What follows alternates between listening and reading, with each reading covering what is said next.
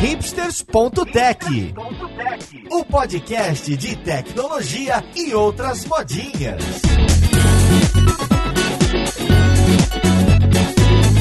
Olá, caríssimo ouvinte, seja muito bem-vindo a mais um episódio do seu podcast favorito. Meu nome é Paulo Silveira, esse é o hipsters.tech e hoje a gente vai falar de DevOps, a gente vai falar do estado da arte de DevOps, ou melhor, a gente vai falar de práticas que hoje em dia são não só muito consolidadas, como algumas pessoas já estudaram tanto que provaram ou tentam provar que faz muito sentido e pode ser a diferença do seu produto, seu projeto ter sucesso ou não. Então vamos lá podcast ver com quem que a gente vai conversar.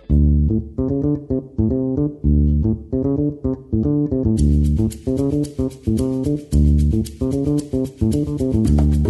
papo de hoje, eu tô aqui com o Renan Capaverde, que é diretor de engenharia no Nubank. Tudo bom com você, Renan? Opa, Paulo. Prazer estar aqui. Obrigado, Renan, pela ideia da pauta. Se vocês não gostarem do episódio, a culpa é do Renan. Junto com o Renan, eu tô aqui com o Alan Gelard, que é Lead Software Engineering no time, atenção, hein, de Continuous Integration do Nubank. Tudo bem com você, Alan? Opa, Paulo, tudo bem? Tudo tranquilo. Obrigado aí pela oportunidade, pelo convite. E eu falei, hein, olha só, o job title que o Alan tem lá no Nubank já causa polêmica em algumas pessoas de DevOps aí. Ele é lead software no time de integração contínua. Aí a gente vai. Boa pauta, hein? E a gente também tá com o Daniel Artini, que é analista de desenvolvimento na Stone Age e um dos responsáveis por muitos dos cursos de coordenadoria de DevOps da Lura. Como você tá, Daniel? E aí, Paulo, e aí, pessoal, tudo bem? Um prazer estar aqui com vocês. E hoje temos nossa co-host, Roberta Arcoverde. Tudo bom, Roberta? Tudo bom, Paulo. O legal dessa pauta também é que DevOps evolui tão rápido, pelo menos da minha perspectiva, que todo ano dá pra gente fazer um episódio de o que, é que tem de novo, né, de DevOps. É bom, e também você no Stack Overflow, você também mostra algumas das más práticas, é legal que dá esse balanço também. Isso, sempre feliz de ajudar as pessoas a entender o que é que elas não devem fazer. E o nosso guerreiro Maurício Balboa Linhares. Fala, Linhares. E aí, o bom de DevOps é que agora não tem mais significado nenhum, né? Tudo é DevOps, é DevSecOps, tem um milhão agora de coisas de DevOps, então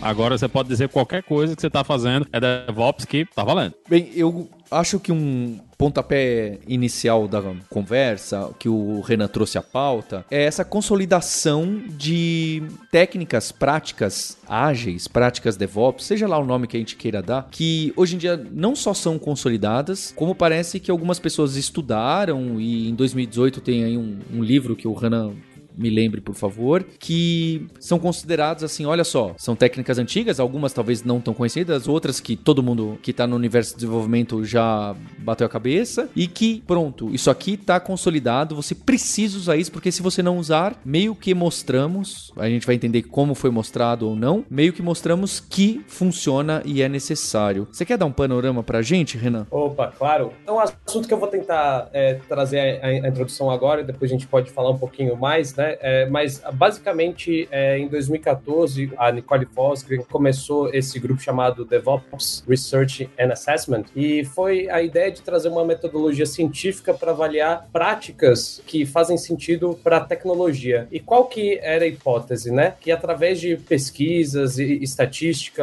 e, e algumas outras questões de design de, de pesquisa e tudo mais, conseguia-se provar quais eram as técnicas, capabilities, etc., que fariam com que você você ou a sua empresa tivessem mais probabilidade de ter os seus objetivos internos alcançados, né? Então, tentando fazer um mini resumo aqui do, do que o State of DevOps é, Survey e vem apresentando ano após ano, tem uma clusterização de grupos entre elite performers, high performers, low performers, etc. E o pessoal que está nas empresas, né, que são consideradas elite performers, em geral, elas têm duas vezes maior a probabilidade de terem sucesso atingindo seus objetivos objetivos internos, sejam eles de número de crescimento de clientes, é, lucratividade, etc. E fazendo essa análise dessa pesquisa, né, encontra-se algumas características, algumas capabilities, como eu havia dito, que correlacionam e predizem, né, esse resultado. Então, é, essa é mais ou menos a ideia é, desse report, desse estudo, e tem esse livro é, chamado Accelerate, que popularizou bastante alguns desses conteúdos. Então, é, é bem interessante a gente conversar sobre isso. Só para contextualizar, a Nicole Forsgren, que é uma das autoras, né, que o Renan citou, ela é doutora, tá? Doutora, Nicole Forsgren, ela é VP no GitHub de pesquisa e estratégia. Então é uma grande pessoa aí na área, não é, não é só autora do Accelerate, né? Ela tem várias outras características interessantes e importantes. E curioso, tá no GitHub, né? É, VP do GitHub, de estratégia de pesquisa. É, na, na, na verdade, entrando no mundo aí da fofoca, né? A empresa Adora, né, que a Nicole era CEO, foi adquirida pelo Google em 2018, um pouco depois de lançarem o livro. E depois de um tempo no Google, ela acabou saindo e virou VP lá no GitHub. E quais, é, e dessas diversas técnicas que foram consolidadas e categorizadas e catalogadas, quais são as principais que se mostraram assim, olha, é esse aqui mesmo o caminho, isso aqui não tem nem discussão. A partir desse conjunto aí de estudos, né, que o Renan citou aí, que estão bem escritos ali no, no State of DevOps, né, eles acabaram uh, encontrando uma série de características ali uh, que relacionam, né, produtividade e performance com o conjunto de práticas ali no dia a dia dessas organizações, né, desses times que foram uh, entrevistados, né. Eles conceberam, né, algumas métricas aí que, que basicamente são indicadores de performance e de produtividade nessas organizações, né. A gente pode falar um pouco mais profundamente depois dessas métricas, né, mas basicamente eles perceberam que as organizações que tinham chances, né, probabilidades maiores, assim, de exceder as suas expectativas, as suas metas e gerar mais, mais satisfação no, nos customers, né, eram aquelas que tinham um tempo de entrega, né, um lead time baixo, tinham uma frequência de deployment bastante contínua, né, bastante alta e também tinham bons indicadores aí de tempo de recuperação, né, de mean time to recover de, de incidentes e também um rate, né, uma taxa de erros menor na, nos sistemas em, em produção, né. Então, a gente pode explorar um pouco mais, mais em detalhes aí como que essas coisas se correlacionam com a prática, né? Mas naturalmente quando a gente fala, né, de deployar com frequência, de ter um lead time mais baixo, tudo mais, a gente naturalmente vai estar tá falando aí da adoção de, de, de, determinadas práticas, como por exemplo você usar sistemas de controle de versão, de você ter uma esteira, né, de build, né, automatizado, de testes automatizados, enfim, eh, de você ter aí um, um sistema, né, de do que a gente chama aí de uma forma bastante popular aí de integração contínua, né, e de deploy ou de entrega contínua. Então, esses são algumas das características aí que acabam sendo bastante presentes aí nessas organizações que foram consideradas como de elite ou, ou como high performers. E só para tornar já esse assunto um pouco mais interessante em relação a essas métricas, né? É pegando como exemplo a questão de frequência de deployments, olhando para esse benchmark da indústria, é, as empresas que estão nessa categoria de elite performer, né? Elas fazem deployments é, múltiplas vezes ao dia sob demanda, enquanto as empresas que estão na categoria mais baixa, elas fazem deploy uma vez por mês ou às vezes até uma vez a cada seis meses. E o que, é interessante é que essa frequência de deployment, né, a gente começa a falar é, de práticas que levam as empresas a deployarem mais frequentemente. Essas práticas elas podem entrar desde a parte de processos, né, como se eu tenho um, uma GMUD, né, um processo engessado de gestão de mudança, se eu tenho testes automatizados que é, eu consigo ter uma confiança do sistema que eu estou desenvolvendo é, mais continuamente e, e mais rapidamente, como é que é o tempo de build, né, e diversas outras práticas sejam elas técnicas, culturais, processuais, etc. Então, olhando para todos esses benchmarks, né, dessas métricas que o Alan comentou, a gente consegue ver onde que cada empresa está, né? E a gente consegue saber, por exemplo, onde o Nubank está, e a gente também consegue ver, dado onde a gente está, o que, que a gente poderia estar fazendo para melhorar as nossas chances de ser uma empresa que performa melhor. Nesse caso aí, nessa na hora de avaliar, né, a maturidade da empresa, tem né, essa métrica específica da quantidade dos deploys, né, durante o dia. Isso aí é porque a ideia é medir a maturidade atual da empresa e ver onde é que a empresa está, né? Porque para fazer vários deployments no dia tem várias coisas que você já tem que ter feito antes. Exato. Tem uma coleção de práticas que ela que já tem que existir dentro da empresa para que você possa fazer isso aí de uma forma segura. Aí a gente está avaliando, nesse caso o que está sendo avaliado é o final, não as práticas que as pessoas estão aplicando. Exato. Eles falam muito no State, no state of, the, uh, of DevOps e, e lá no, no Accelerate, né, que a gente pode usar esses, esses indicadores, esses modelos, né, como meio meios de você passar por um processo de transformação digital, ou, digamos, de uma transformação na direção de uma cultura de DevOps mais efetiva, né? Mas de fato, tipo, essas empresas aí que são os, os elite performers, né? Eles deployam várias vezes por dia, né? E tem um lead time baixo, uh, porque de fato eles têm né, um ecossistema todo em volta ali, um, um, ambiente todo em volta que propicia você fazer isso de uma forma, de uma forma segura, né? Tipo, e como, como o Renan citou, né? Isso envolve tanto elementos culturais, né? Tipo, de você favorecer bastante a autonomia dos engenheiros, por exemplo, de você ter uma cultura Blameless, por exemplo, e obviamente que isso tem um suporte bastante forte da plataforma que você usa, né? Então, se você deploya uh, mais vezes por dia, né, naturalmente você vai precisar ter um sistema que te permita fazer isso, né, de uma forma mais safe, né? Então, rodando testes automatizados, rodando builds automatizados. Quando seu código chegar em produção, você vai precisar ter monitoramento, observabilidade, você vai precisar ter métricas para você se o seu serviço, uh, enfim, ele, ele tá de fato saudável ou não. Aí, tipo, a gente pode falar de canary deployment, de rollouts, feature flags, aí tem um, tem um universo bastante amplo que é o que viabiliza, né, uh, você conseguir andar bem aí nessas, nessas métricas, nesses indicadores aí que o State of DevOps propõe. É, só para lembrar o ouvinte que não, a questão não é fazer vários deployments no dia, né? São todas as coisas que você precisa fazer para que você consiga fazer isso de forma confiável, né? O, esse é o resultado final, mas o importante mesmo são as práticas que a gente tem que aplicar para que isso seja uma coisa possível dentro da empresa. Não é simplesmente você resolver que você vai implantar 10 vezes no dia e você está fazendo DevOps, você tá legal, não. Não é assim que acontece, não. Eu gostei que você colocou esse Linhares, porque o que ficou na minha cabeça. Primeiro, deixa eu tentar entender. Tem esse State of DevOps que começou lá atrás e continua sendo todo ano um report, pelo que eu entendi, pelo que eu googlei rapidamente. É isso? Exatamente. Infelizmente, em 2020 não teve, mas todo ano até 2019 teve. E por que, que agora é o Accelerate? Qual é a diferença do Accelerate e do State of DevOps? Ou é a mesma coisa? O Accelerate é o livro, né? O State of DevOps é um, é um report que sai anualmente. Tá ótimo. Dado isso, é, eu gostei que o Linhares falou: ah, não adianta só a gente medir quantos deploys você faz por dia. Se você olha só uma única métrica, né, a gente cai em máximos locais terríveis. Mas, para ser bem sincero, eu acho que é raro a gente encontrar uma empresa que tá fazendo 20 deploys por dia e tá tudo errado atrás, tá? Mas podem me provar errado. Então, porque o, o caso é, você pode fazer 20 deploys por dia, mas é tudo apagando incêndio, não é porque alguém edita o ponto PHP lá em produção, certo? É, um de, é uma modificação lá e aí você conta um... É um deploy. É um deploy. Alterou é deploy. Tá parecendo uma confissão, na verdade. Aquele cara que mandou o um commit na master e quebrou o site da Alura, né? Quem será essa pessoa? é, sistemas são feitos para quebrar. E, bem, então acho que para mim faz sentido. Então, só olhar quantos deploys você faz por dia, talvez, certamente não indica quais são as práticas que você usa. Talvez indique, possa indicar que você está entregando mais valor para os usuários e para as usuárias, talvez. Mas isso sozinho realmente fica um pouco pobre. O tal do lead time, que eu vou ofender o pessoal de Agile, o Kanban, lead time que é o tempo que demora para você fazer uma feature, né, uma story, ou seja lá o nome do cardzinho que você dá no Trello, no Gira, no Kanban, e colocar aquilo lá no ar. Porque também pode ser que você tenha 20 deploys por dia, mas esses 20 deploys são de features que foram codificadas há um mês e meio atrás. Isso não é raro, porque tem que passar por uma homologação e teste, e teste com o usuário para revalidar e volta. Então, às vezes pode ser que você tenha 20 deploys por dia, mas o tempo para a história ser concebida, implementada e chegar em produção para o usuário demora muito. E isso gera um monte de problemas, né? Frustração. O Alan usou a palavra, acho que autonomia, que é interessante, né? De você, o empoderamento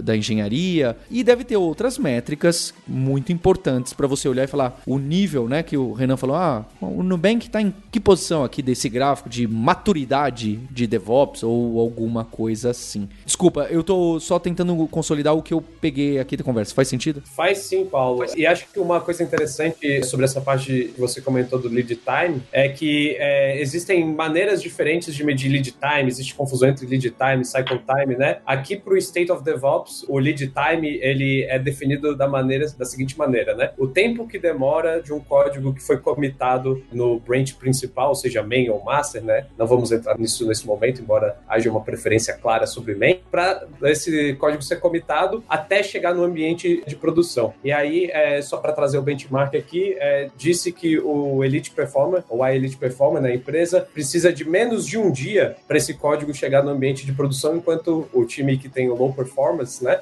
ou a empresa, está entre um mês e seis meses para esse lead time acontecer. Aí, Paulo, você me fez abrir aqui falando de umas práticas. O nosso lead time nesse caso, então, é cinco minutos. Tá bem menos de um dia, hein? eu vou dizer que eu tô achando essa métrica aí furada, viu? Porque ela só tá contando da hora que chega na master e o tempo que passou em pull request. E as semanas que ela ficou lá sentada esperando aparecer alguém para dar o review. Tem que botar o tempo do review também aí, minha gente. Não dá pra usar Maurício. só o tempo que chega na master, não. Maurício, não me comprometa. Eu tava aqui elogiando meu processo. minutos pra ir pra produção. pois é, vou aqui fazer, invocar o Carlos Vilela, né? Que é um amigo da gente que detesta esse tipo de trabalho, né? Ele, ele tem o RAW, essa coisa de pull request, e é uma coisa que eu acho que é importante as pessoas prestarem atenção também. Não é só o tempo da coisa chegar, de chegou no master, chegou, mas também o tempo que tá esperando alguém quando você tá trabalhando nesse modelo, né, de pull request, o tempo que demorou para aparecer alguém para fazer o seu review, né? Quantas vezes você teve que ficar fazendo back and forth? Qual o tipo de review que você tem? Porque tem muita gente que ainda tá naquela época de review, ah, muda o nome da variável, ah, não gostei da formatação. Não, velho. Então tudo isso são coisas que tem que colocar nessa métrica aí também. Não pode ser só o tempo que chega no master, não. É, é interessante você ter citado essa questão, porque tipo, o conceito de lead time ele é, ele é, bastante controverso mesmo, como, como o Renan falou, né? Tipo, tem, tem, algumas interpretações para ele. Essa ideia de lead time, na verdade, ela veio lá do Lean Manufacturing, né? É, foi de onde essas, esses indicadores acabaram meio que saindo, inspirando aí essas métricas que foram propostas aí pelo State of DevOps, né? O que acontece é que na engenharia de software, muitas vezes não é tão fácil assim você conseguir medir isso de uma forma, de uma forma tão precisa, né? Porque, tipo, tem muita variabilidade, assim, do tempo em que, na origem dessa métrica, na verdade, o lead time ele descreve o tempo em que o customer fez o request de uma feature até a feature de fato chegar até o customer. Né? Então, tipo, é um ciclo muito maior. A questão é que na engenharia de software tem muita variabilidade, muitos fatores que não são tão determinísticos assim, que às vezes dificultam de você conseguir calcular isso de uma forma precisa, né? O que o State of DevOps uh, recomenda, né, é que você meça de um commit que foi aceito até o seu código ir para produção. Eles uh, advogam muito em favor uh, de trunk-based development, né? Inclusive, um aspecto legal e interessante de, de, observar é que na, no, no, relatório de 2018, por exemplo, essa métrica para os times de elite era de menos de uma hora. Então, eles observaram que agora, né, na, no, no, último levantamento que eles fizeram, mesmo entre os times de elite, a métrica ela subiu bastante, né? Ficou até um dia, né? E aí, uma das coisas que eles observaram é que, em grande parte nessas, nessas organizações aí que são mais, mais high performers, um dos fatores que influenciou nisso é justamente o tempo de revisão de PR, né? Tipo, você ter uma cultura, assim, mais de, de code review mais disseminada, né? É mais ou menos por aí, assim. Eu tô com uma dúvida aqui, principalmente pro Renan e pro Alan. Eu tava dando uma pesquisada esses dias, por coincidência, no, no termo, né? State of DevOps e tudo mais. O Renan falou ainda agora que não teve em 2020 um, um report, assim, e eu tava dando uma olhada aqui que a princípio saiu um report do pessoal do Puppet no ano passado. É até uma dúvida que eu tenho mesmo, se geralmente as informações são bem. acompanham uma outra, ou se tem alguma divergência nesse sentido. Não sei se vocês sabem me dar uma luz também nesse sentido. Na verdade, na verdade, entre 2014 e 2017, o Dora fazia esse report junto com o pessoal do Puppet. Quando o Google adquiriu o pessoal do Dora, né, a empresa, foi criado dois caminhos de O, o Puppet continuou fazendo o seu e o Dora continuou fazendo o seu agora backed pelo Google, né? E então, quando a Nicole foi pro GitHub, ela saiu é, do Dora e eu acho que foi aí que é, o pessoal do Dora deixou de fazer é, o report, por isso não teve em 2020, e aí o Puppet continuou fazendo. Em relação às informações, é, elas evoluíram de maneiras diferentes, mas elas seguem princípios muito semelhantes. Não, bacana. Eu tava dando uma olhada também em alguns dados, né, do report do Puppet, desse do ano passado, e falando na questão de representatividade do Brasil, não só do Brasil, mas da América Latina como um todo, eu também não sei, perguntando ainda, agora fazendo a ponte de novo com o pessoal do Dora nos outros anos, eu vejo aqui que o público que responde no total aqui corresponde a menos de 1% se for considerar o pessoal da América do Sul, América Central e eles colocam o México aqui também, né? Toda a América Latina, eu imagino. Então, será que, agora a pergunta filosófica, a gente consegue aqui no Brasil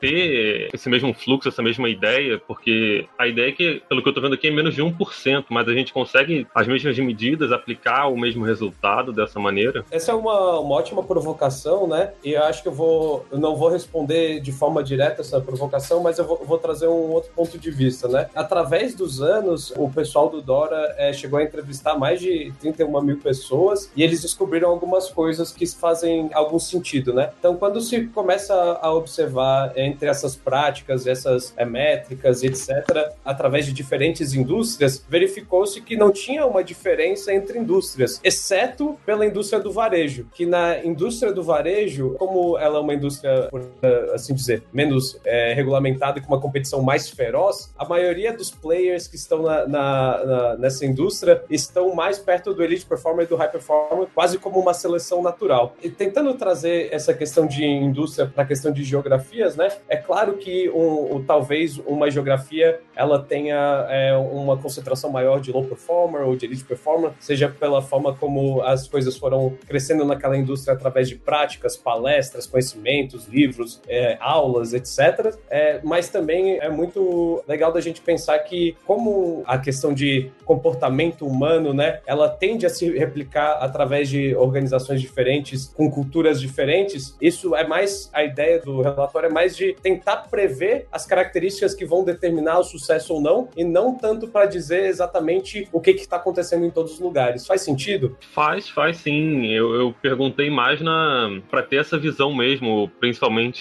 no caso você, Renan e do Alan também. No caso do Nubank, eu uhum. vejo, né, porque tem a, separação aqui de, de indústria, como você falou. É até uma outra pergunta que eu já posso até pensar em fazer, se a parte de tecnologia, né, que envolve toda a parte do Nubank nesse sentido, dentro da categorização da, do report, ela entra como tecnologia ou ela entra como serviços de finança? Porque eu tô vendo que tem essa divisão aqui. Não sei, você sabe dizer em qual parte tem essa discriminação mesmo na hora ou se depois eles só fazem um levantamento por alto? Isso é normalmente dependendo de quem respondeu o survey determinar, né? Uh, em geral, no Nubank a gente se vê como uma empresa de tecnologia que vende serviços financeiros. Então, idealmente, a gente se colocaria dentro da categoria de tecnologia, é, mas se fosse pensar em termos de indústria na qual a gente opera, seria mais a indústria de serviços financeiros, né?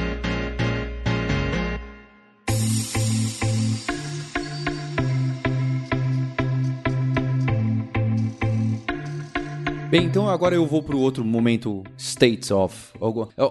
Primeiro que a gente precisa mudar esse número 1%, hein? Porque no relatório de JavaScript, state of JavaScript que tem aí, fazem um report, 12% das pessoas responderam, apareceu no top 10 ou top 15 podcasts que o pessoal de JavaScript global ouvem, 12% ouve hipsters.tech numa pergunta aberta. Então você, ouvinte, está de parabéns. Agora você, ouvinte de DevOps, por favor, a gente precisa aparecer mais nesses, nessas pesquisas. Eu entendo que não é uma pesquisa aberta aí, a gente precisa aparecer mais, o hipsters precisa aparecer mais nesse, nesse report aí, hein? Dado esse recado seríssimo, a minha pergunta é sobre os cargos que eu coloquei lá do Alan. Porque quando eu. Acho que quando começou todo o negócio de DevOps, eu ainda programava todos os dias. Bem, tem 10 anos isso, 11 anos, sei lá. Naquela época, é, o que se falava, acho que até hoje muita gente fala: olha, DevOps não é um cargo, é uma cultura. Porque a ideia justo é, para você dar autonomia pro time de engenharia, essa pessoa precisa estar mais próxima da entrega do deploy e ter um. Não é uma permissão, mas tem que conseguir deployar de alguma forma ou de outra. Não necessariamente essa pessoa domina o cloud, domina Kubernetes, domina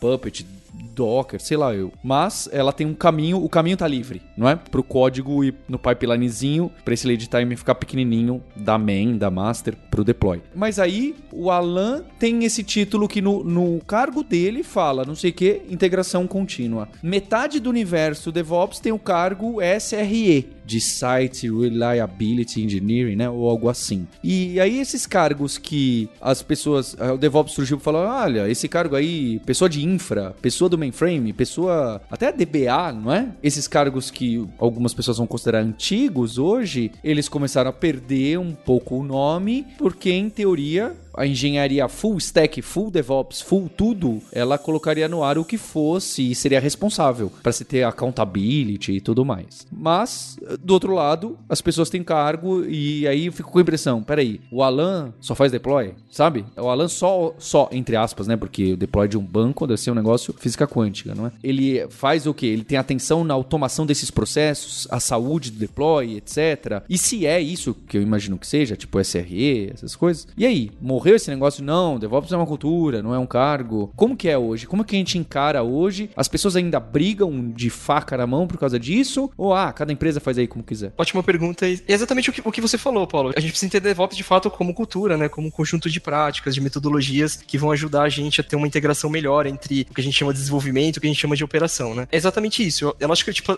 o contexto, né, global, assim, ele é muito amplo e tal. A gente pode falar um pouquinho ali da, da nossa realidade, como a gente percebe isso ali no, no Nubank, no nosso dia a dia tecnologia e tal, mas a gente não tem times de DevOps no, no, no, no Nubank, né? Uh, a gente, por exemplo, uh, é, eu falei que eu, que eu trabalho ali num time de Continuous Integration e Deployment no Nubank, mas isso não significa exatamente que nós, né, o nosso time é o time que, né, que faz o deploy do código, né, é, desenvolvido pelos outros engenheiros do Nubank. Na verdade, o que a gente tem, o que a gente procura fomentar dentro do Nubank, né, e é nisso que eu acredito, assim, eu acho que essa é, é a prática mais legal, assim, mais positiva, assim, mais assertiva, é você fornecer autonomia, né, tipo, você ter uma, uma, uma cultura, né, uma atmosfera de autonomia em que as pessoas, elas vão entender, tipo, sobre Kubernetes, sobre Docker, sobre como a nossa parte de infraestrutura funciona, só que a nossa ideia é que a gente remover essa complexidade incidental do dia a dia do engenheiro. Então, os times no Nubank, eles têm autonomia para cuidar, né, para gerenciar o, o, ciclo de vida como um todo, né, dos serviços ali, dos microservices que cada time cuida, né. Então, cada time é responsável pelo seu deploy. O que a gente faz é prover a parte de continuous integration e deployment como um serviço para o resto da engenharia, porque o que acontece, tipo, um engenheiro que uh, lida ali com business ali no, no Nubank, né, ele tem uma série de complexidades ali no dia a dia dele que ele já precisa lidar, ele já precisa trabalhar com aquilo, né, para poder, uh, enfim, botar aquela feature, né, que os nossos clientes querem e tudo mais. Então, tem uma série de complexidades já inerentes, né, ao dia a dia dele. Se cada pessoa ali fosse montar todo o seu sistema de, de continuous integration também, tipo, e fosse montar as suas pipelines sempre do zero, a gente ia ter uma, uma perda de produtividade muito grande ali no dia a dia. Então, o que a gente faz, na verdade, a gente provê as abstrações, a gente provê o ferramental, a gente cuida da plataforma para que os engenheiros não precisem fazer isso por eles mesmos, né? Então, a gente provê essa plataforma, provê as abstrações, mas quem de fato vai deployar, né, quem vai uh, gerenciar o seu processo de deployment são os engenheiros. A real é que ninguém, a, a gente que está no desenvolvimento não quer fazer esse trabalho, né? É melhor que tenha outra pessoa para fazer esse trabalho e, e, eu acho que tem uma, uma coisa que às vezes o pessoal, eu acho que o pessoal não junta, né? Que são muitas coisas para serem feitas e quanto maior a empresa, uhum. menos é válido você ter todas as equipes cuidando das suas próprias coisas, né? Então não faz sentido para mim, que numa equipe que está trabalhando com proxy, essas coisas, ser responsável pelo meu servidor de builder. É muito melhor que tenha uma equipe que controle o servidor de builder, porque não é só para minha equipe, são todas as equipes, né? A gente roda milhares de builds todos os dias de vários projetos, então, por mais que tenha muito essa coisa, né, de você ser dono do processo todo, quando você quer trabalhar num momento de DevOps, né, num ambiente onde se aplicam as práticas do DevOps, tem muita coisa que dá pra gente automatizar e dá para ser de outra equipe, né? Não precisa ser tudo responsabilidade sua. A gente, por exemplo, não controla os clusters de Kubernetes onde a gente roda as nossas aplicações. Tem outra equipe para fazer esse trabalho. Então, o fato de você estar tá trabalhando com seguindo, né, boas práticas de DevOps, não quer dizer que você vai reinventar o mundo todo, né? Tem várias coisas que podem ser terceirizadas para outras equipes que são mais especializadas em fazer esse tipo de coisa. Só tentando talvez polemizar um pouco e trazer uma perspectiva de como eu enxergo um pouco isso, eu vejo, por exemplo, polemize, por favor, Renan, por favor. Agile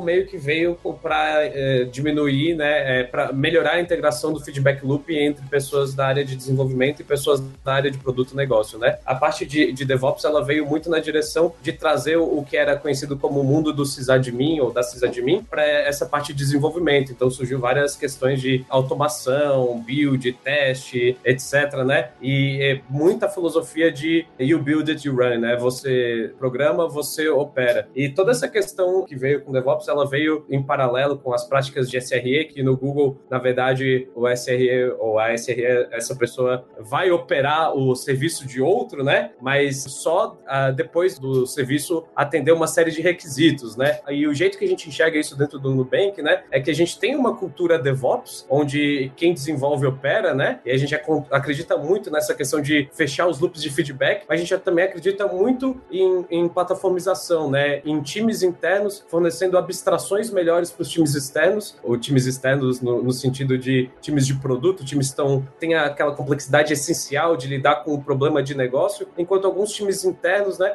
eles vão a, a, acabar aproveitando essa arquitetura que a gente tem no Nubank, essa tecnologia tão homogênea, né, que todos os nossos 500 e tantos microserviços se parecem tanto, nascem do mesmo template, usam as mesmas bibliotecas, são deployados da mesma forma e etc. Então a gente consegue ter um trabalho com muita alavancagem, né, e a gente consegue fazer com que todo microserviço dentro do Nubank, uma vez que é criado, já nasça com um monitoramento, alerta, pipelines de build, de teste, deployment, Canary, integração com a nossa pipeline de ETL, tudo isso sem a pessoa da engenharia que está lidando com o problema de negócio do cliente ter que fazer nada, né? É isso que a gente acredita. E aí, quando tem algum problema, uh, só para ilustrar a realidade aqui, né? Que um serviço X é, ele dá problema, por exemplo, ele ficou com lag no Kafka. Então, o, o time dono desse serviço X vai ter que lidar com esse problema. Agora, se todos os serviços do Nubank tiverem problema com Kafka, é o time que é responsável por manter, operar e desenvolver as bibliotecas do Kafka que vai ter que lidar com esse incidente, claro, em conjunto com os outros times, uma vez que o incidente principal, causa raiz, esteja resolvido. Não sei se faz sentido para todo mundo isso que eu trouxe. Cadê a polêmica?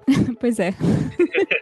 Você ia falar mal de alguma ferramenta? Enquanto vocês estavam falando, eu estava pensando muito na dificuldade que é fazer essas definições. Primeiro que não dá para ser hiperbólico, né? Não dá para falar, não, mas DevOps é sobre cultura e é sobre dar para quem desenvolve autonomia total de operar o seu sistema. Mas quando você dá autonomia total, você acaba de fato com uma pulverização de ferramentas fazendo a mesma coisa em um monte de times, né? Então você tem time A que tem sua própria implementação de observabilidade, sua própria implementação de rate limiting, sua própria, enfim, infraestrutura. O time B tem outra completamente diferente porque quis e porque tem autonomia de assim fazê-lo. Como que você encontra esse equilíbrio? Onde, que tá, na verdade, exatamente essa divisão? Eu gostei do exemplo que você deu do Kafka, mas eu queria mais alguns exemplos de como que uh, a gente consegue de fato dar autonomia para as equipes de produto, mas até onde essa autonomia vai? Porque de fato ela não pode ser completa e absoluta, né? Você não pode ter o poder total também de, ah, não, por exemplo, no caso do Nubank, que todo mundo sabe que tem uh, uma infra com Clojure, com Datomic, não, mas eu quero fazer o meu aqui com C Sharp e SQL Server, né? Tipo, você precisa ter um certo guideline, um perfil de guidelines de tudo, não só de tecnologias que você usa, mas de práticas e de práticas de DevOps também, né? Como que a gente consegue encontrar o, o equilíbrio aí? Eu diria assim, na minha perspectiva, acho que isso está muito relacionado com a cultura que você desenvolve, né? A gente acredita muito, assim, no Nubank em procurar, né, disseminar liberdade com responsabilidade também, né? Então, por exemplo, por N razões históricas aí, tem até podcasts aí no Hipsters explicando por que, que a gente optou por essa arquitetura Clojure, com Datomic, com Kafka e tudo mais. Por uma série de razões históricas, a gente caminhou para esse lado, né? Mas isso não significa também que, tipo, tem né, uma decisão organizacional, assim, que ninguém pode fazer nada. Sei lá, se eu quisesse fazer alguma coisa em Golang, por exemplo, ou quisesse fazer alguma coisa, uh, sei lá, em Node.js, que isso tá terminantemente proibido, entendeu? O que acontece é que a gente acaba tendo uma plataforma que funciona tão bem, assim, para você manter essa stack, né? Que isso acaba naturalmente meio que desestimulando, assim, você querer reinventar a roda, né? E reimplementar, tipo, uma série de abstrações que elas já existem, funcionam bem, estão sendo mantidas e tem um plano ali de evolução. É mais uma daquelas coisas, assim, que a gente vai encontrar muitos trade-offs, né? Entre, tipo, por exemplo, você ter a programação poliglota ou você adotar uma linguagem principal, né? Ah, você usar sidecards ou você usar common libraries. Acho que tem, uma série de, de, questões, assim, na, na engenharia de software que a gente poderia tentar aplicar o, o que você está falando, mas eu acho que a gente tem que observar muito o contexto ali, o que funciona bem para você, né? Pra sua empresa ali, pro seu dia a dia, né? Acho que muitas das decisões que a gente tomou uh, no Nubank, elas foram sempre uh, muito pensando também na questão de escalabilidade, né? Então, por exemplo, a gente falou, né, que, hoje a gente tem um time de CSD, né, que cuida da plataforma de, de integração contínua e tudo mais, mas há alguns anos a gente não tinha isso. Tipo, basicamente a gente tinha um time que cuidava de engenharia de produtividade de uma forma, de produtividade da, da engenharia de uma forma geral, né? E aí CICD era uma coisa que estava embrenhada ali, né? Estava embutida ali dentro da, do escopo desse, desse time. Mas o que a gente observou é que o conceito, né, de CICD, ele, ele cresceu tanto dentro do Nubank, ele se tornou uma coisa tão chave, né? Então, por exemplo, a gente tem hoje, uh, sei lá, tipo, mais de 8 mil pipelines rodando o tempo inteiro lá, lá no Nubank, né? Tipo, a gente tem, como o Renan falou, a gente tem 500 serviços, a gente tem, assim, milhares de, de pipelines fazendo uma série de coisas. Então, isso se tornou um conceito tão importante, tão chave, que a gente resolveu que a gente precisava tratar isso como um cidadão de primeira classe. Também a gente estava seguindo aí para um caminho de escalar, de crescer. A gente triplicou o número de engenheiros muito rápido. A gente adquiriu outras empresas, a gente passou a operar em vários países, tal. Isso tudo foi trazendo uma série de necessidades ali para a forma como a gente lidava com o CSD, porque a gente tenta de fato automatizar o máximo de coisas possíveis lá no Nubank, que a gente resolveu que a gente precisava ter um time que cuidasse, né, tratasse da plataforma, mas obviamente assim sem perder essa coisa da, da autonomia ali das pessoas continuarem tendo, né, a, a autonomia ali do dia a dia delas, de como que elas vão deployar, como que elas vão fazer as coisas, né? E acho que para complementar, é, eu não sei se outras pessoas, os ouvintes já viveram isso, mas eu já vivi em empresas onde tinha, sei lá, três produtos a empresa, cada produto era um time de 10 pessoas de desenvolvimento e em cada um desses times tinha duas pessoas que tinham um perfil mais de DevOps, e aí em um time usava Ansible, no outro usava Puppet, no outro usava Chef, aí para monitoramento um usava Nagios, outro usava Zabbix, outro usava, sei lá, Librato, e aí um time, uma empresa que tem um time que as pessoas conseguem todo mundo saber seu nome, consegue todo mundo se conversar, usando três estratégias de build, de deployment, de provisionamento, de monitoramento totalmente diferentes, que fazem com que na prática não se tenha o melhor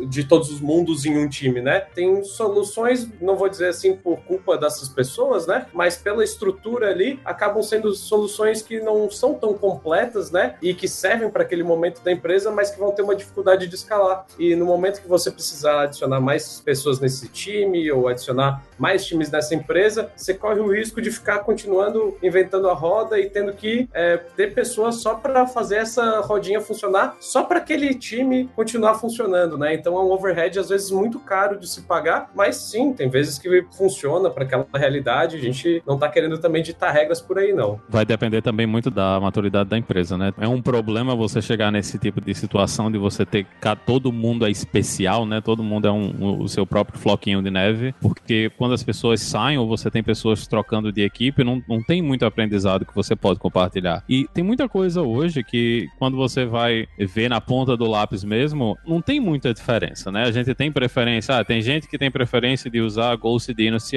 tem gente que tem preferência de usar Concourse, tem gente que tem preferência de usar Circle CI, mas no fim das contas, a maior parte dessas ferramentas são tudo uma coisa só, né? Você dá uma imagem do Docker, eles rodam o que você mandou na imagem do Docker num Docker Compose da vida, então não tem muita coisa que você vai dizer, ah, essa ferramenta que eu estou usando, ela é melhor do que todas as outras e eu tenho que usar essa ferramenta, né? Eu acho que tem muito maturidade da, da, da empresa e da, da, do pessoal da equipe de tecnologia de perceber que não dá pra gente ficar sempre fazendo coisas especiais e maturidade da equipe também de ter a noção de que o trabalho deles não é operar o servidor de, de, de CI, né? O trabalho deles não é, não é operar o Concourse, não é operar um banco de dados que eles inventaram aí, não é operar essas coisas, mas entregar a funcionalidade para o cliente, né? Eu acho que tem, a gente também tem que lembrar nessa coisa que o trabalho da gente não é simplesmente escrever código, né? O Paulo gosta de falar muito nisso aí. O, o trabalho da gente é dar solução para problema, né? Essa questão que o Maurício falou agora, né? Que foi até a Roberta que levantou na hora que falou: ah, eu quero desenvolver aqui alguma parte do projeto com C Sharp. Aí o Alan e o Renan falaram lá de Clojure no, no Bank. É uma questão interessante de se levantar, né? Porque realmente, se a gente for parar para olhar, um dos pilares é, é a comunicação da gente ter entre as equipes e tudo mais, mas ao mesmo tempo também é a autonomia que a gente tem que ter, né? Então, como a Roberta levantou, ah, eu quero fazer aqui esse projeto, essa parte com C Sharp, é meio que uma contradição que vocês acabaram explicando agora, né? Que depende muito da maturidade do time, da empresa, para resolver esse paradoxo, por assim dizer. Mas eu, eu, tenho uma pergunta um pouco mais agora polêmica também, não sei se vocês vão ter alguma bola para levantar nesse sentido, que eu ia perguntar isso, mas como a Roberta já levantou, eu vou perguntar se tem algum outro paradoxo que vocês veem, assim, alguma contradição que seja explicável dentro dos conceitos de DevOps? Eu acho que a maior contradição é, desse é, tema é a questão de acreditar que existe um trade-off entre velocidade de desenvolvimento e estabilidade, né? É, então, é, a, a, uma maneira interessante de pensar no porquê você deve adotar algumas dessas práticas DevOps na sua empresa é que no mundo cheio de disrupções, moderno, coisa e tal que a gente vive, não é mais aquela coisa da empresa grande vencendo a empresa pequena, né? É cada vez mais a empresa rápida vencendo a empresa devagar. E como que a gente consegue, né, ir rápido e rápido e rápido e crescer e coisa e tal, mas chega um momento, uma determinada escala de uma empresa que as três coisas mais importantes para essa empresa é, em termos de produto são número um, o produto funciona, número dois, produto funciona e número três, produto funciona. E aí começa toda aquela coisa de aversão de risco, de vamos botar uma Gmood para cá, vamos não sei o que para lá, agora só pode fazer isso com três carimbos, não sei o que. E aí começa começa, né, a, a, empresa que cresceu por ser rápida, começa a ficar devagar porque está grande. A grande pergunta, né, a grande contradição que, que falsamente existe, né, essa questão de trade-off entre velocidade e disponibilidade. E o que eh, a gente tenta responder, né, todos os dias é como que a gente pode ir rápido com confiança, né, Daniel? Então, eu gostaria de fazer uma provocação aqui para vocês. É, pensa na década de 70, um carro, uma família indo de São Paulo para Santos Santos, aquele morro, sem túnel, estrada tudo de chão. Quanto tempo demoraria num feriadão para fazer esse trajeto, pessoal? Quanto vocês acham? Sem cinto de segurança, as crianças tudo no porta-mala. Eu não faço a menor ideia, eu sou do Rio, então Ah, eu não sei. Pensa que o que, que mudou de 1970 para cá, né? Como é que era a situação de estrada? Como é que era a situação de acidentes, né? As pessoas morriam na estrada na década de 70, pegavam trânsito, pegavam. E o que que mudou? Tem mais sinalização, tem luz, tem um asfalto melhor, tem, sei lá, um cinto de segurança, um airbag, ou não sei o quê. Mas as pessoas continuam morrendo no trânsito, né? É, agora tem a, a- alerta, tem multa, tem não sei o quê. A grande diferença não é a questão de quantidade absoluta, né? Mas a grande diferença é que hoje, no final de semana, conseguem ir muito mais pessoas, muito mais rápido de um local para outro, com menos acidentes percentuais. Então a gente não está buscando, né, no- ne- nesse mundo, um mundo sem falhas, um mundo sem incidentes, um mundo sem outage. O que a gente está buscando é minimizar esses, a frequência e minimizar o tempo que demora para recuperar quando acontece, e a gravidade quando acontece, enquanto a gente tenta ma- maximizar a velocidade, né, o throughput de engenharia de uma organização para a gente adicionar mais produto, mais feature melhor para o nosso cliente final. Só um complemento rápido sobre o que o Renan tá falando. A gente começou, né, a conversa falando sobre State of DevOps, Accelerate, a gente falou daquelas métricas chaves lá que o State of DevOps propõe, né? O que é legal, assim, que se a gente pensar nesses indicadores aí que eles falam, a gente acaba meio que olhando pro fluxo meio iterativo, assim, de desenvolvimento, né? Se você tem um lead time baixo, então, tipo, você tá... O tempo de você colocar alguma coisa em produção, ele é pequeno, e você tem uma frequência de deploys grandes, né? Pra você poder fazer isso de uma forma segura, você vai ter que investir em automação. Tipo, você vai ter que investir em teste, em vídeo automatizado, em visibilidade, em observabilidade e tal. Naturalmente, fazendo isso, você vai acabar tendo um tempo de recuperação de falhas menor, porque como você já tem um processo mais automatizado, você já tem visibilidade, na hora que dá um problema, e o problema, tipo, vai acontecer, né? Isso é, é inevitável, você consegue reverter as mudanças de uma forma mais, mais rápida. E fazendo isso, significa que o, né, a sua taxa de erros, ela vai acabar naturalmente caindo, né? É meio que um processo que se retroalimenta, assim, que você começa a ter uma cultura de maior velocidade, é lógico, tipo, a gente, a gente não tá falando de uma forma leviana, né? A gente tá falando de uma maneira consciente, né? Segura, tipo, você trabalhando para ter um ambiente que te favoreça isso, né? Quando você tem uma cultura de, de mais velocidade, naturalmente você vai se forçar a ter mais visibilidade, mais observabilidade, e naturalmente você vai acabar, como consequência, tendo uma estabilidade maior em produção. Então, tipo, é meio que um ciclo, assim, isso é, isso é bem, bem, bem legal. O- falando um pouco mais de práticas em relação a isso, né? Uma das coisas que a gente vê muito acontecendo na indústria é aquela questão, né, de uma janela de deploy, né? Vamos ter um deploy nos- daqui três meses e daí nessa janela de deploy a gente vê aquela coisa de todo mundo querendo empurrar as mudanças porque senão a próxima janela é só daqui outros três meses, e aí tem um grupo, né, um comitê de mudanças que não necessariamente conhece exatamente o que está acontecendo, não conhece bem as mudanças, não conhece o código, que dá aquela carimbada depois de perguntar para quem fez isso é seguro mesmo, e aí depois acontece essa mudança cheia de risco, porque tem um monte de mudanças que não foram testadas indo de última hora junto, e quando acontece esse problema de dar esse ah, incidente por conta dessa mudança, a reação natural das pessoas é vamos mudar menos, né? Vamos deployar menos, porque a gente é, deploy e dá problema. É, e quando na verdade o que é, é, é toda essa cultura DevOps diz, né? É, se isso dói, faça mais frequentemente, porque como deploys mais frequentes, a quantidade de mudanças por deploy é menor, as coisas são mais incrementais, como você tem observabilidade, você consegue perceber mais rapidamente quando isso dá algum problema, e é muito mais fácil de reverter e isolar a mudança que gerou algum incidente, né? Então, tudo isso faz parte do ecossistema de práticas e cultura. O State of DevOps também estabelece alguma métrica ideal para o tempo para colocar o serviço de volta, né? No caso, para restabelecer a estabilidade do serviço. Sim, a métrica de time to restore, né, é que é tempo de é, restaurar o serviço de menos de uma hora também. Esses são os top performers, no caso. Exato. Agora, agora eu vou trazer a polêmica. Não faz deploy na sexta-feira, gente. Não faz. Não faz deploy na sexta-feira. Não faz deploy no fim, no, no fim do expediente. Não faz deploy antes do feriado. né? Não façam isso. É, não, não Só, façam só, só considerando pra quem tá ouvindo agora que hoje é sexta-feira, hoje é quinta-feira e a gente tá quase no feriado, né? Então, Pois qualquer é, semelhança não. com a realidade aí, mera coincidência, né, Maurício? Pois é, Isso é uma coisa que o pessoal fala, ah, não, tem que fazer tudo dia. Não, eu acho que tem uma coisa, até esqueci o nome da pessoa que tava falando isso, mas é, um- é uma, uma pessoa conhecida do movimento. E a questão não é que você tá colocando, você tá fazendo o deploy na sexta-feira, né? O, o grande problema é que na hora que você vai fazer uma implantação, você tem que estar lá pro caso da merda, né?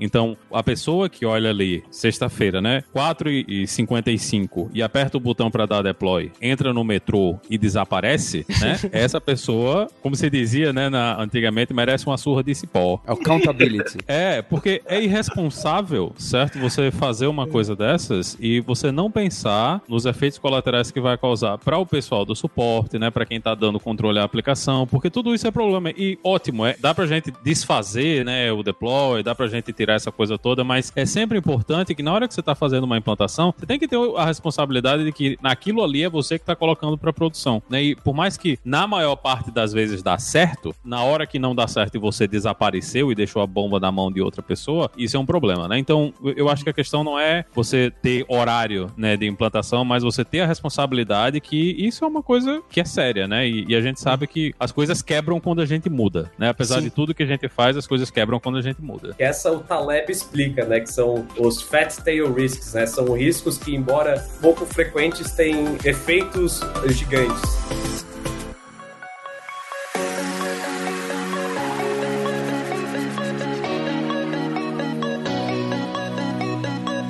Maurício, eu vou só ecoar então a crítica que ocorreu recentemente, a qual você se refere, e, e ecoar a opinião contrária para saber qual é a sua tréplica, que é, ah, mas se o seu pipeline tem testes, está bem coberto por testes automatizados, então, teoricamente, mesmo que você aperte o botão de deploy, não era para uma build quebrada, né, o que fosse causar um erro, estar em produção. O mundo ideal, né? Na, a expectativa da gente, eu, eu, eu gosto até de brincar, a gente brinca dentro da equipe, que ano passado a gente não teve nenhum incidente, né? Mas o fato da gente não ter tido nenhum incidente ano passado não quer dizer que esse ano a gente não possa fazer uma merda gigante que tira a DigitalOcean do ar, né? Então, eu acho que o fato da gente ter, a gente sempre aprende, né? Sempre que a gente tem um problema, a gente descobre que tem mais outro lugar que a gente não lembrava, que a gente esqueceu ou que não percebeu, ou são muitas variáveis, né? A gente tem um, um conjunto gigante de variáveis, todas elas vão interagir de, de formas que não tem como a gente calcular todas as possibilidades, né? Todas as saídas que vão acontecer dentro do sistema. Então, isso é sempre uma coisa que pode acontecer. Por mais que a gente sempre esteja adicionando novas coisas, a gente coloca mais testes, coloca mais monitores, coloca mais métrica, sempre vai chegar uma hora que uma coisa dessas vai acontecer, porque não tem como você escrever um sistema que não é possível que ele falhe. A gente tem que ter essa responsabilidade também de na hora que a gente tá fazendo uma coisa dessa, tá, tá fazendo uma mudança de código, não fazer uma mudança de código, não é não fazer na sexta-feira, porque é a sexta-feira, é não fazer e desaparecer. Inclusive, a gente até tem uma reaction, a gente usa Slack lá, a gente tem uma, uma reaction chamada Rebecca Black, assim, quando alguém fala que vai fazer alguma coisa na, na sexta-feira, é, por da música lá. Uma coisa que ajuda, assim, a, a evitar um pouco isso que você tá falando, Maurício, que é tipo a pessoa, sei lá, deploy o código, mas não se responsabiliza pelo que vai vir depois, é justamente você não ter uma distinção, assim, entre o time que. a pessoa que desenvolve, né, que aperta o botão de deployar, e você tem um time de suporte só que fica, tipo, monitorando os serviços quando eles estão no ar, né? Uma prática que ajuda muito, assim, nesse sentido, é o time ser responsável pelo ciclo como é, o, o ciclo inteiro, né? De deploy do serviço, né? O que inclui também, tipo, depois que o serviço tá no ar, né? É, é- é meio, voltando um pouquinho do que a gente tava falando antes, né? É meio que aquela ideia que a gente falou de, de que a gente procura praticar bastante no Nubank, da gente prover a plataforma, a gente prover, tipo, ferramental, né? A estrutura toda, mas os times são responsáveis, né? São accountable pelo gerenciamento disso. Então, a pessoa que deploy o código, né? Tipo, que,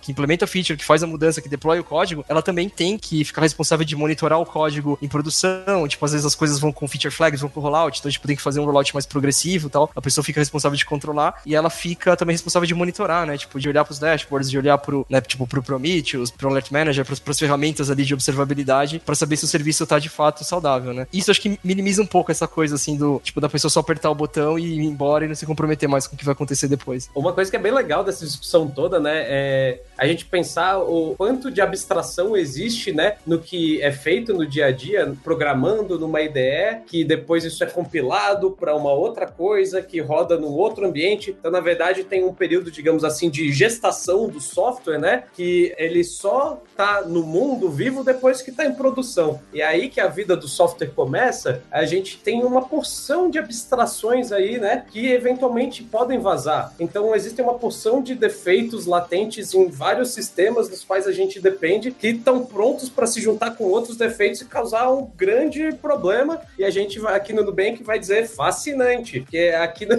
a gente costuma falar isso, né? Porque a gente vê esses incidentes como oportunidade de, de aprendizado mesmo, né? E uma das coisas que eu acho mais legais assim de pensar sobre incidente é pensar no incidente como um investimento que você vai fazer, sua empresa vai fazer, você só não sabe quanto vai investir, nem quando. Então, quando ele acontecer, o máximo que você pode fazer, o melhor que você pode fazer é pensar no maior retorno que aquele investimento pode te dar. Que, na minha opinião, é a gente atualizar o nosso modelo mental de como as coisas funcionam e evoluir os nossos sistemas para caso a gente queira, né? É, para caso alguém dentro da nossa empresa queira causar aquele tipo de problema, ela nem consiga de tão melhor que é o nosso sistema que ele consegue proteger dessa falha. Então acho que é uma coisa legal para se pensar também. Advogando um pouco também aqui do lado da Roberta, para botar um pouco mais de lenha no assunto. Não, não olha só, só eu concordo totalmente com o Maurício, hein? Não, não façam deploy na sexta-feira, só tava dando a réplica que nós escutamos lá na, na época que essa polêmica surgiu. Não, então vou falar sozinho aqui por mim, dando uma, uma lida aqui, invocando a carta do argumento do State of DevOps, né? O último estágio seria ter essa resposta a problemas, a incidentes de maneira automatizada. Então, Maurício, né, que levantou essa, essa bola, é, você vê então que o, esse último estágio de ter essa automação é inalcançável ou é mais empírico mesmo? Então, como o Renan falou agora, ah, aconteceu aqui, a gente está fazendo um investimento de tempo e, e a gente não sabe quando isso vai acontecer, então deu um problema, agora a gente já sabe como resolver e na próxima, quando ele acontecer, a gente já vai estar preparado. Então, é meio que empírico, né, esse processo, ou é inalcançável para você, Maurício? É inalcançável. Não tem como você.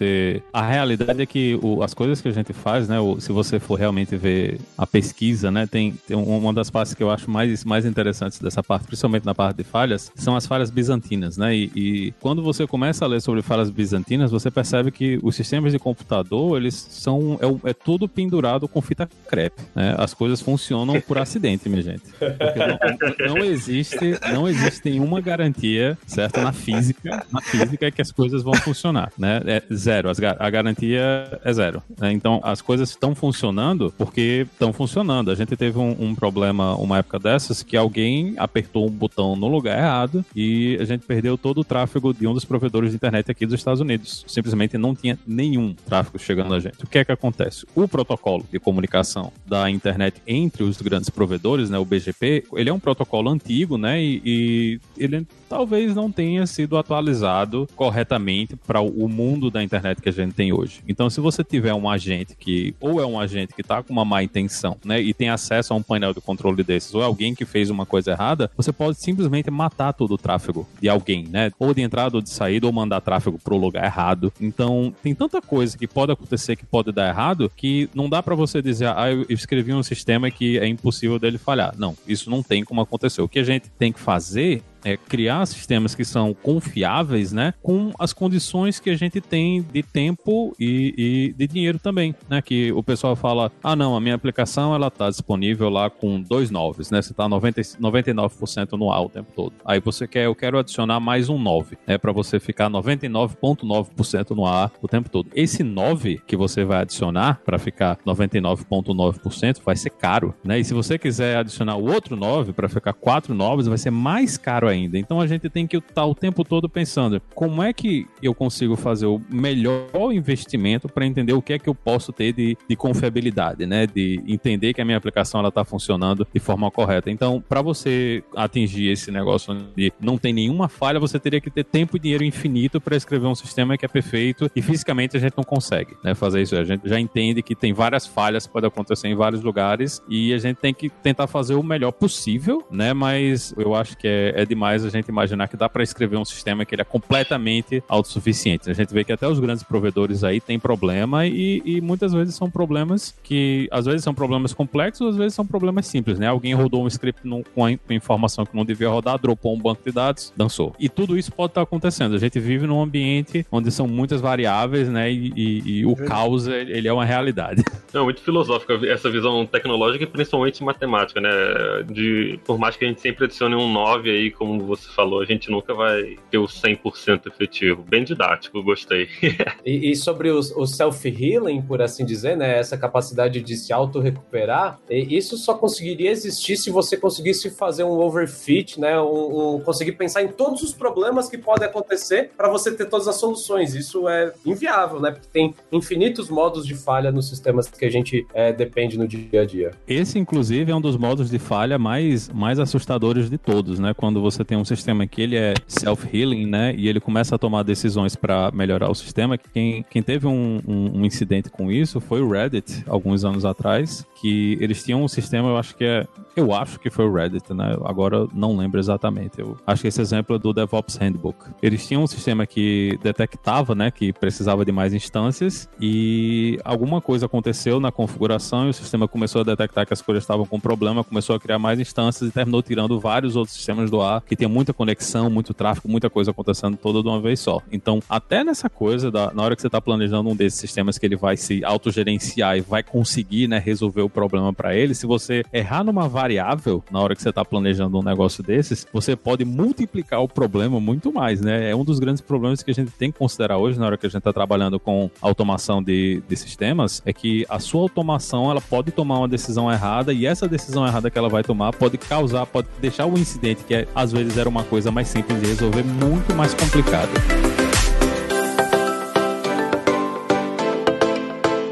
Daniel, você falou que você tem umas vagas para a gente fechar aqui, porque todo mundo adora trabalhar com isso, porque parece difícil, complicado, interessante. E aí? Tem sim, tem vaga para front-end, mas também vou até fazer piada na hora, vaga para DevOps.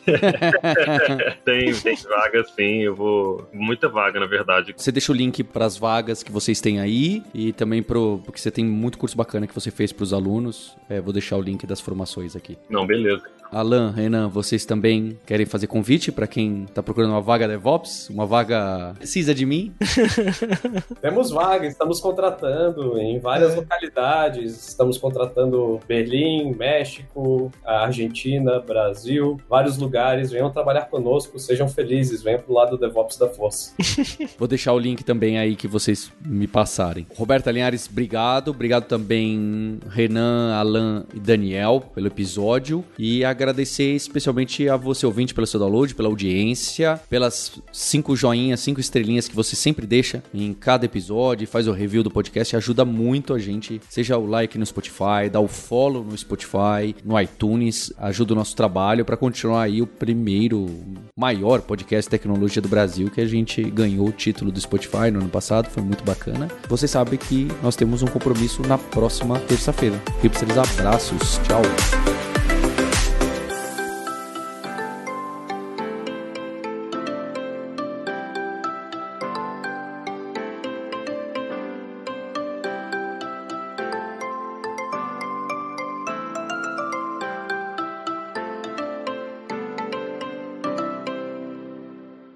E se você quer se aprofundar nesse universo de hipsters, nerds e devs, pessoas com paixão por tecnologia, tem dois passos para você dar agora mesmo. O primeiro é em youtube.com/lura e se inscrever e ligar as notificações porque quase todo dia tem vídeos de tecnologia, alguns com profundidade técnica, os Alura Mais, outros são entrevistas com pessoas incríveis de carreira que chegaram lá, nossos alunos e alunas contando suas histórias e trajetórias, que é o scuba.dev. E além disso, também tem os vídeos do hipsters.tube, que são vídeos do grupo do Hipsters, da Lura, contando e discutindo tecnologia. Eu entrevisto diversas pessoas para falar sobre as mais diversas tecnologias, com vídeos muito bacanas. Então acho muito legal. Essa é a minha primeira dica para você fazer já, se inscrever no YouTube da Lura. E a segunda é você já deve saber, ir lá e colocar seu e-mail na newsletter Imersão, Aprendizagem e Tecnologia.